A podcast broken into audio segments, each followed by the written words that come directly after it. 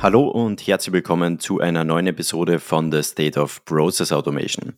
Mein Name ist Christoph Bacher und es freut mich, dass du auch heute wieder mit dabei bist. Mein heutiger Gast ist CTO und Co-Founder von H&F Solutions. Und das heutige Thema 95% manuell versus 95% automatisiert. Wir besprechen heute den Weg zur vollautomatisierten Billigverarbeitung. Hallo und herzlich willkommen, Philipp Futterknecht. Hallo Christoph, vielen Dank, dass ich da sein darf. Es ist extrem spannend zu sehen, dass wenn ich die Statistiken von Spotify, Apple oder Google durchgehe, viele unserer treuen Hörer den Podcast noch nicht abonniert haben. Deshalb möchte ich dir hier und jetzt etwas versprechen. Wenn du auf den Abonnieren-Button klickst, werde ich alles daran setzen, dass der Podcast und der Inhalt immer, immer besser wird, sodass du sowohl jetzt als auch in der Zukunft noch mehr von unseren Gesprächen profitieren kannst. Für dich ist es nur ein kleiner Klick, aber dieser Klick hat eine riesige Wirkung. Er hilft unserem Podcast zu wachsen und ermöglicht uns, noch spannendere Formate für dich zu entwickeln. Wenn du mir diesen kleinen Gefallen machen könntest und auf den Abonnieren-Button klickst, egal wo du gerade zuhörst, würde es mir extrem viel bedeuten. Ich sage an dieser Stelle vielen Dank für deine Unterstützung und nun zum heutigen Gespräch. Philipp, es freut mich sehr, dass du dir Zeit genommen hast und dass wir über dieses sehr, sehr spannende Thema mal jeden Schritt besprechen und dass du uns da mal durchführst. Bin schon ganz gespannt auf das Gespräch. Aber bevor wir über dieses sehr spannende Thema sprechen, erzähl gerne mal. Ich habe jetzt erwähnt, du bist CTO und Co-Founder von H&F Solutions. Was machst du da ganz genau und was macht natürlich auch H&F Solutions? Also, bis vor drei Jahren waren wir ERP-Berater, kommen da als historisch aus der ERP-Beratung in dem Sinn, haben da SAP, Pro Alpha und viele weitere Mittelstandssoftware beraten und haben uns da eines Tages gedacht, weil wir aus diesem Schmerz kommen, der ist ein Belegaustausch, wo wir da auch extrem beraten haben, hey, irgendwie geht's da, seit den 80er Jahren bewegt sich da nichts. Und haben gesagt, hey, da muss sich doch was ändern an dieser Stelle und wollten da in dem Sinn etwas revolutionieren sind heute in dem Sinn 25 Leute. Wie gesagt, äh, gerade von dir erwähnt, bin ich CTO, also der technische Kopf des Ganzen, habe das Produkt da sehr stark mitentwickelt, Patente etc. verantwortlich und treibt das Ganze da technisch mit der Technologie voran. Super spannend. Und erzähl vielleicht gerne mal, du hast jetzt gesagt, es hat sich seit vielen, vielen Jahren nichts verändert. Was hast du da konkret beobachtet? Wo liegt genau das Problem und was hat sich da gar nicht verändert? Genau, also die IT oder beziehungsweise in den Belegaustausch muss ich vorstellen, zum Beispiel eine Bestellung, wo zwischen den Unternehmen hin und her transferiert werden oder hin und her gesendet werden. Zwischen der IT gibt es eine Abstimmung zwischen den einzelnen Unternehmen, dass man da ein Format festlegt. In diesem Format müssen dann entsprechend die Daten gemappt werden. Und dann, wenn da die Belege tatsächlich im Tagesgeschäft reinkommen und irgendwas nicht richtig funktioniert, dann muss halt wieder der Mensch hergehen an dieser Stelle und muss diese manuelle Korrektur, und da sind wir schon beim Stichwort manuell, wirklich manuell verarbeiten, korrigieren und schauen, was da los ist, damit dieser Beleg verarbeitet werden kann im System. Und bis zu, heute, man muss ja meinen, der Thema Intelligenz mit künstlicher Intelligenz, Machine Learning, sollte das Ganze besser gehen, aber tatsächlich hat sich in diesem Bereich nichts getan. Und da ist ein Riesenmarkt da an dieser Stelle. Wir haben da mal Statistiken ausgewertet und zusammengeführt. Wir reden da von 1200 Milliarden Belegen, die weltweit hin und her transferiert werden. Und wenn man das Ganze dann mal hochrechnet, dass da Stand heute nur fünf Prozent mit diesem elektronischen Datenaustausch mehr oder weniger automatisiert sind und was da für ein Potenzial ist, die restlichen 95 Prozent da noch zu automatisieren, dann fragt man sich schon, warum hat sich denn da nichts getan? Und wir waren selbst erstaunt, auch in der ERP-Beratung damals, hey, das muss doch mit den heutigen Technologien besser gehen. Und darum haben wir dann auch vor drei Jahren dieses Startup gegründet und sind da reingegangen und haben gesagt, hey, da wollen wir was verändern. Mhm. Und weil du gerade angesprochen hast, fünf Prozent von 100 Prozent, sind aktuell automatisiert. Liegt es daran, dass deiner Meinung nach die Technologie sich einfach in anderen Richtungen weiterentwickelt hat? Oder liegt es daran, dass es für die Unternehmen zu aufwendig war, mit irgendeiner Technologie dann die anderen 95 Prozent auch vollautomatisiert abzuwickeln? Der zweite Punkt an dieser Stelle, dass wirklich dieser Aufwand, also die IT muss das ja einrichten an dieser Stelle, die ist eh schon mit dieser Digitalisierung Stand heute überfordert, dann kommt noch irgendein SAP HANA-Projekt oder Umstellungsprojekt um die Ecke und dann haben die einfach keine Kapazitäten, weitere EDI-Anbindungen aufzubauen. Und dann muss man sich vorstellen, so eine EDI-Verbindung dauert im Durchschnitt von einer Projektlaufzeit von eineinhalb Jahren, nicht, dass da permanent ein ITler dran hockt, aber einfach diese Projektlaufzeit eineinhalb Jahren, um eine Verbindung entsprechend aufzubauen. Und in der Automobilindustrie funktioniert das ganz gut, weil da einfach Daten standardisiert sind, hohe Datenqualitäten entsprechend vorhanden sind. Aber im normalen Mittelstand, wo einfach Datenqualität beziehungsweise auch bei Variantenprodukten etc., wo einfach viel Varianz drin ist, entsprechend, da ist ein Riesenaufwand, da das entsprechend zu mappen, die Daten, einfach zu sagen, von Format A, wo es da gibt, zu Format B, das ich verarbeiten möchte, muss sich jemand hinhocken, die Daten manuell mappen und es ist einfach Workload, wo Stand heute nicht skalierbar ist. Und da sind wir reingegangen, da eine intelligente Lösung zu finden. Mhm.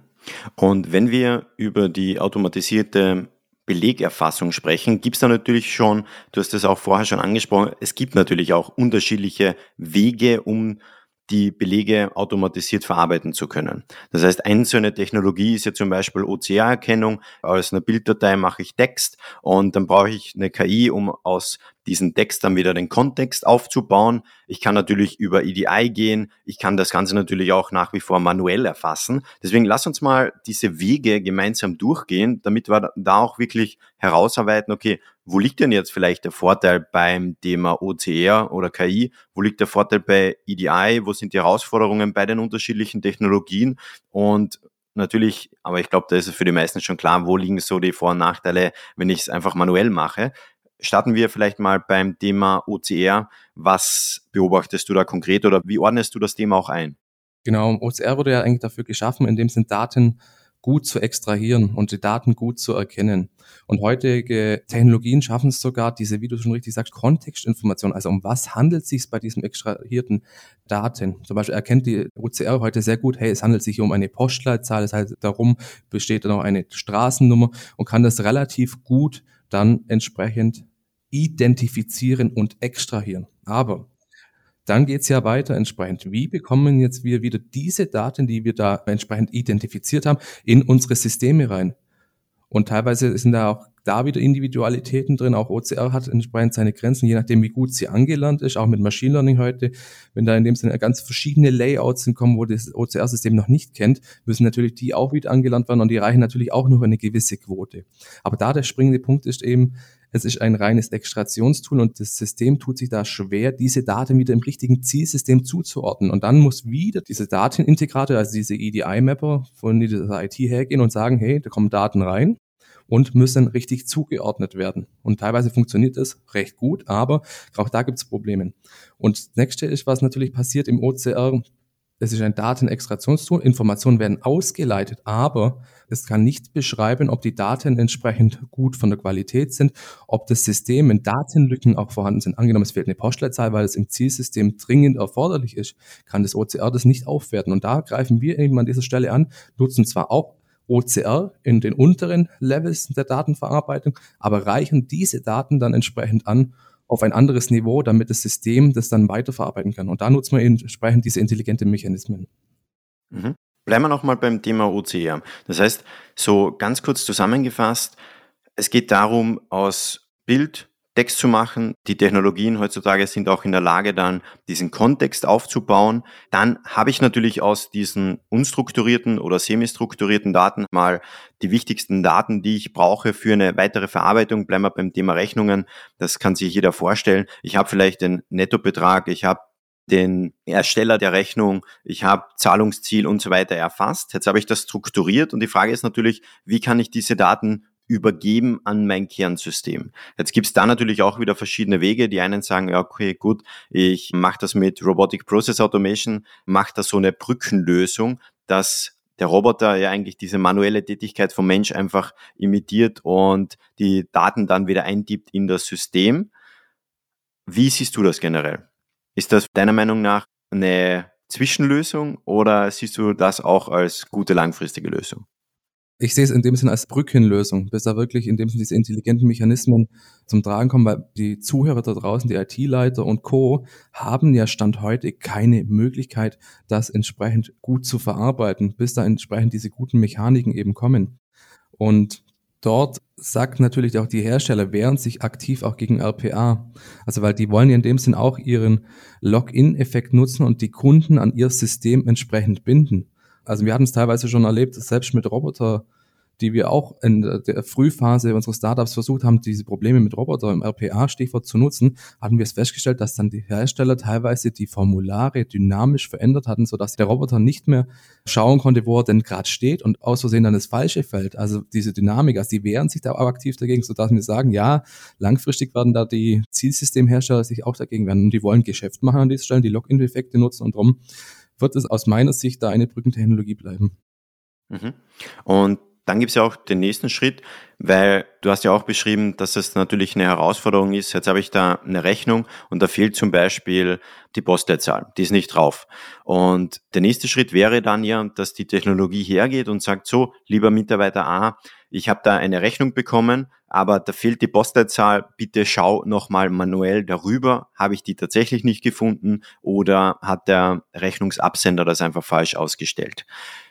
Wie ist da ein anderer Schritt, dass das eben besser funktioniert, weil wenn die Postleitzahl nicht oben ist, dann ist sie nicht oben. Und wie könnte das jetzt automatisiert aber trotzdem auslösen? Das heißt, schlagen wir da mal die Brücke eben zum Thema Austausch, EDI zum Beispiel. Wie sieht es dann bei diesem Weg aus? EDI ist ein Electronic Data Interchange bedeutet, wir hatten ja ein Format geschaffen oder haben versucht, mit Formaten entsprechend eine Schnittstelle zu schaffen, wo die Daten dort rein gemappt werden können. Aber auch dort, wenn da eine Postleitzahl oder Informationen fehlen, muss am Ende vom Tag wirklich der Sachbearbeiter hergehen und das manuell nachtragen. Also auch dort zu OCR entsprechend oder RPA ist es nur eine standardisierte Schnittstelle ins System rein, wo die Datenverarbeitung standardisiert im System dann ermöglicht. Aber intelligent kann man das an dieser Stelle nicht bezeichnen und darum wird auch dieser Beleg an dieser Stelle mit EDI an der Stelle auf die Bretter gehen. Mhm. Und was ist dann deiner Meinung nach intelligent? Und wie sieht dieser intelligente Austausch aus? Genau, gehen wir vielleicht mal rüber in dem Sinn zu der manuellen Verarbeitung. Also Stand heute muss ja in dem Sinn der Sachbearbeiter, der dann diese Meldung bekommt im SAP etc. in ihren verarbeitenden System, hey, da konnte ein Beleg nicht verarbeitet werden, ich brauche deine Hilfe. Und der Sachbearbeiter sagt ja, hey, München beispielsweise, gehe ich in Google etc. rein und schaue mir, was von München die Postleitzahl ist. Und ähnlich könnte es ja auch eine Maschine machen an dieser Stelle, die schaut über ein Crawler zum Beispiel, was ist denn von München die Postleitzahl? Oder auch die neuen Large Language Modelle à la ChatGPT können ja auf gewisse Fragen oder Dinge Antworten geben. Auch was von München die Postleitzahl ist. Und so können die entsprechend die Datenlücken auffüllen und entsprechend, wie es der Sachbearbeiter ja heute auch macht, füttern die Daten dann, damit dieser Beleg weiterverarbeitet werden kann. Und das in dem Sinn bezeichnen wir als intelligent, wenn Mechanismen etabliert wurden, wo diese Datenverarbeitung oder diese Datenbarrieren in diesem Moment dann lösen, weil sie das System gegenüber erfordert. Mhm. Das heißt, so ganz kurz zusammengefasst, es geht darum, ich habe vorher beschrieben, es gibt natürlich auch den Weg, dass zum Beispiel OCR mit KI die Sachen ausliest und sobald sie dann an diesen Punkt kommen, dass sie sagen, okay, da fehlt etwas, bekommt der Mitarbeiter und der Mitarbeiter muss es manuell machen.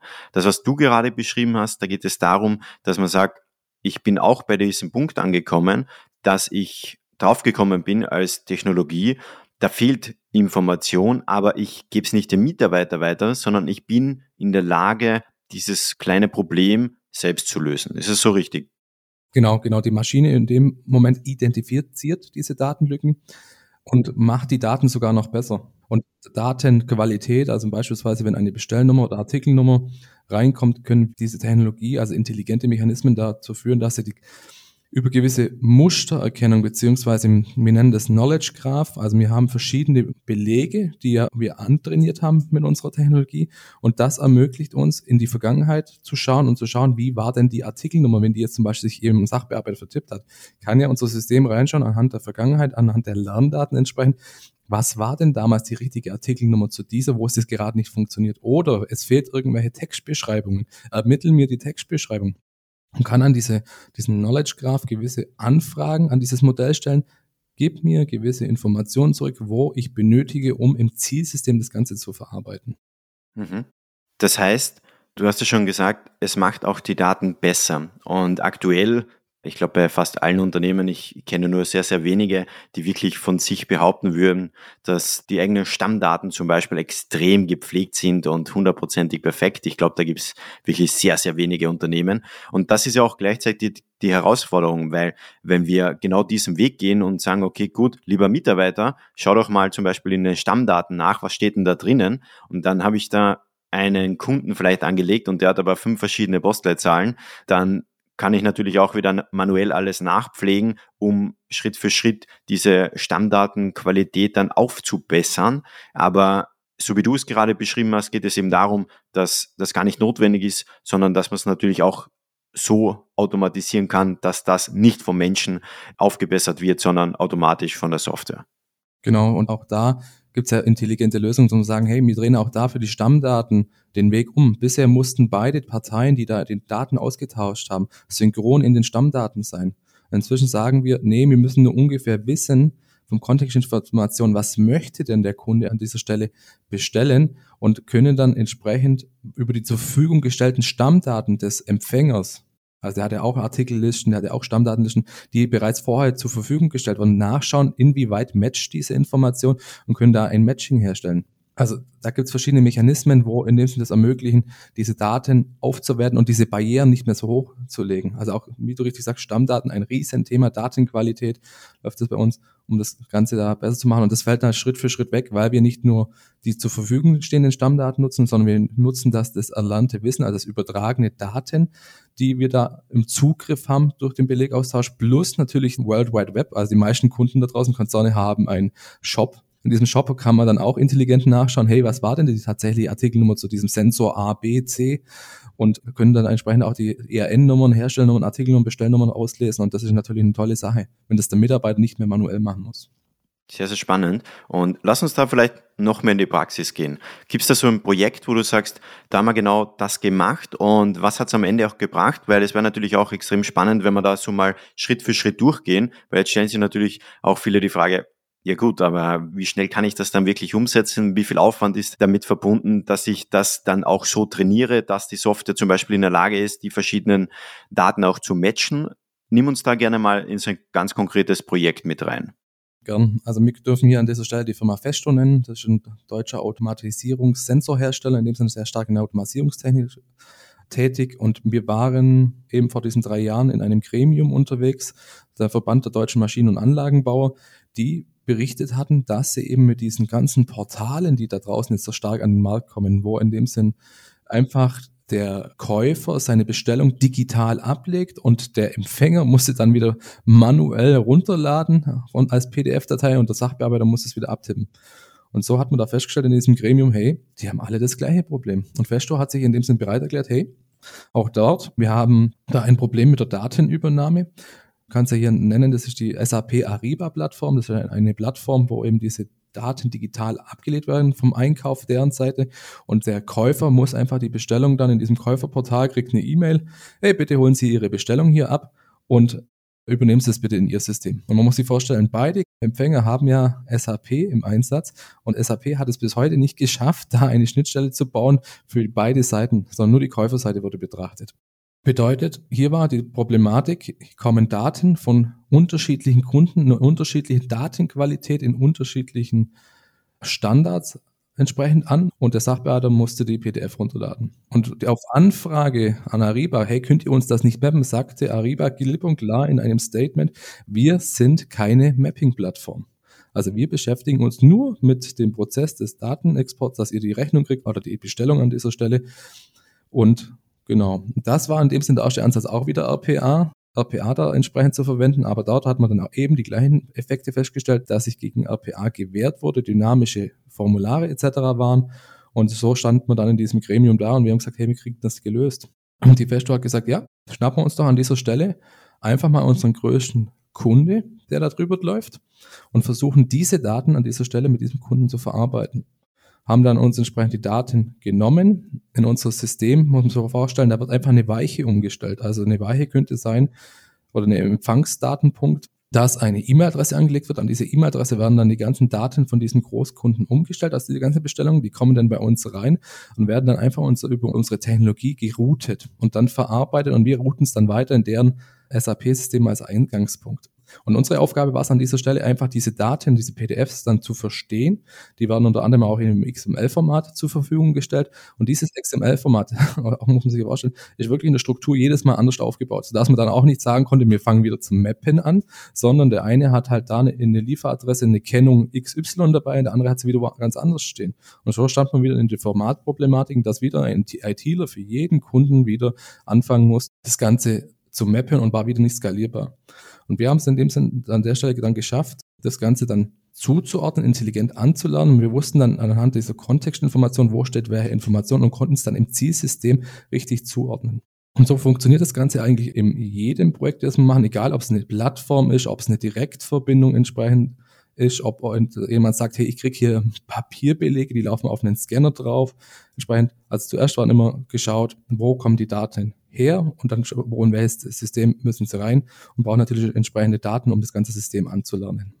Und genau dieses anzulernen, von welchem Zeitraum sprechen wir da? Weil es natürlich auch immer interessant, du hast vorher gesagt Mittelstand. Oft sind die Technologien natürlich so ausgelegt, dass man eine sehr, sehr große Menge an unterschiedlichen Dokumenten benötigt, um da generell mal ein vernünftiges Trainingspensum aufzubauen, dass die Technologie dann am Ende in der Lage ist, da auch wirklich was zu erkennen. Nimm uns da mal mit rein, wie sieht das genau aus? Genau, bei PDF kann man sich gut vorstellen, das ist bei uns immer so die Anforderung, damit wir aus der gute 85% Automatisierungsgrad rauskommen, sagen wir, bring uns von 10 unterschiedlichen Kunden 20 Bestellungen. Und die werden dann über unser System angeschaut, werden geschaut, was funktioniert denn da, was funktioniert nicht so gut, müssen wir da die Eigenheiten in dem Sinne noch ein bisschen anlernen. An dieser Stelle muss man sich vorstellen, bei der PDF sagt man, hey, an dieser Stelle hat es jetzt richtig nicht erkannt, das war eigentlich die Bestellnummer und er hat es aber mit der Postleitzahl beispielsweise vertauscht. Und so machen wir dann da hockt ein Sachbearbeiter dann dran, der sagt dann, hey, da muss ich etwas vertauschen an dieser Stelle und lernt das System dann an so lange, bis es dann lauffähig ist und die entsprechenden 85 beziehungsweise die entsprechende Quote, was der Kunde da verlangt, kann man dann über dieses Anlernen entsprechend steigern. Mhm.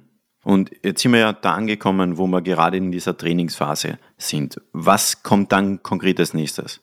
Genau, vorab müssen natürlich, das sind aber eher Low-Level-Sachen, weil die relativ schnell gehen. Das ist natürlich die Anbindung, also die Schnittstellen zu den Systemen. Also wir nennen das Endpunkte. Wie kommunizieren die Systeme miteinander? Das könnten in dem Sinne E-Mail, FTP, also auch diese klassischen EDI-Connections sein, die dann angebaut werden. Die müssen einmal aufgebaut werden. Dann kommen die Daten in einem Testsystem bei uns rein diese Beispielbelege, man routet das meistens über eine Teststrecke oder eine Produktivstrecke.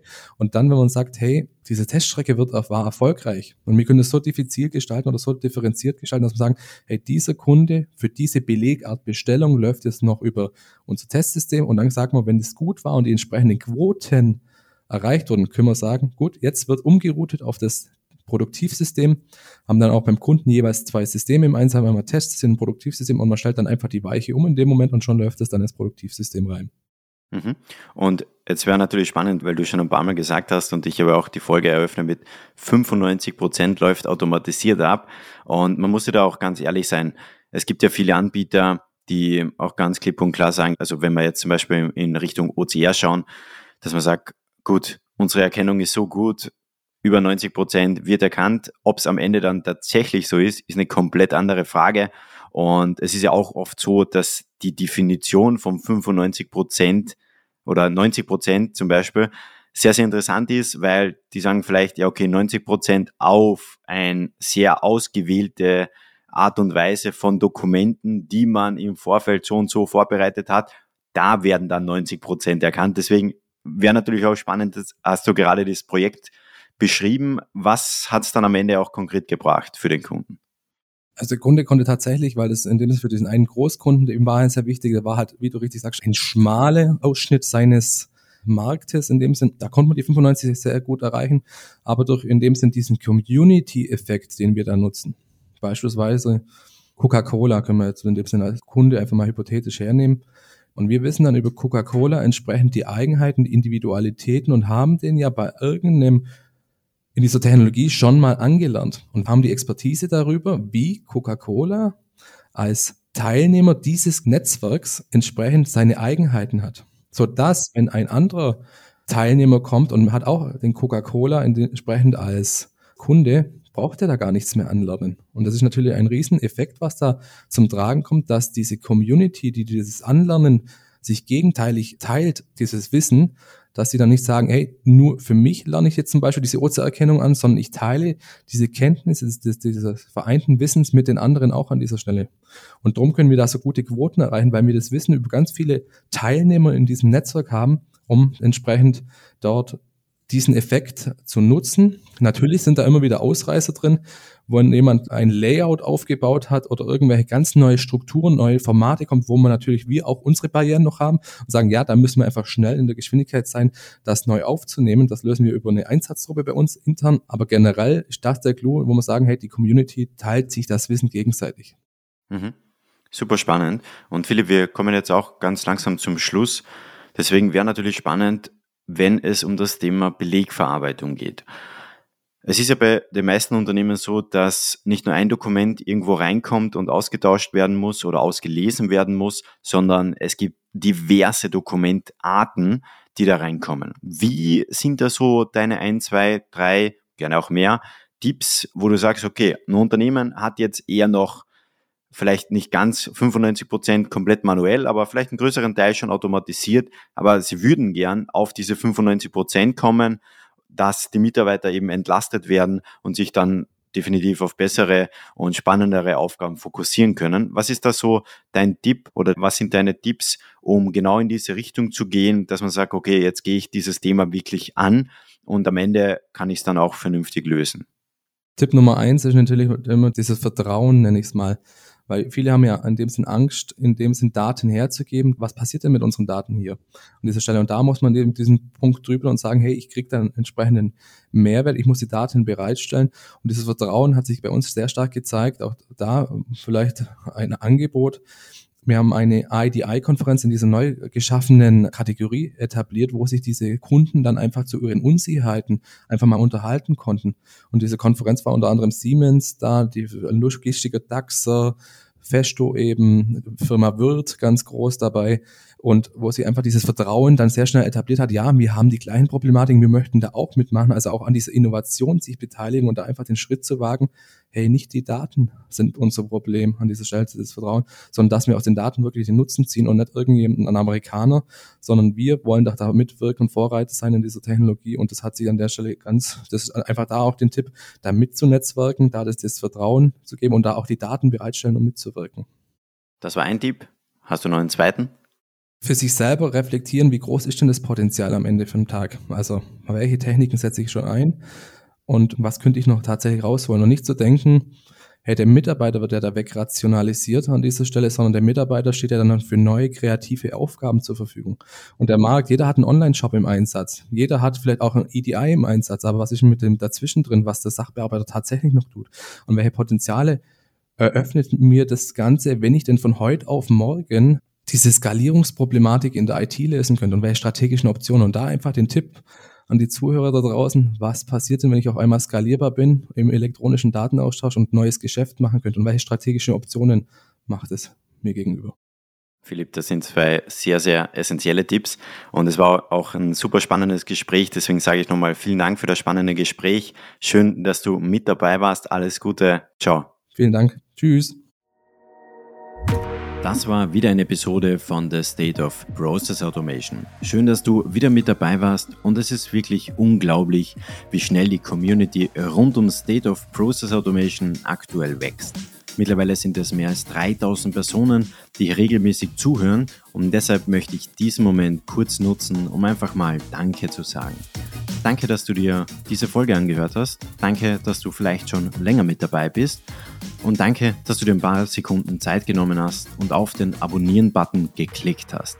Denn dies trägt dazu bei, dass der Podcast weiter wächst, noch mehr Personen von dem Wissen profitieren können und wir weiterhin viele spannende Formate für dich auf die Beine stellen können.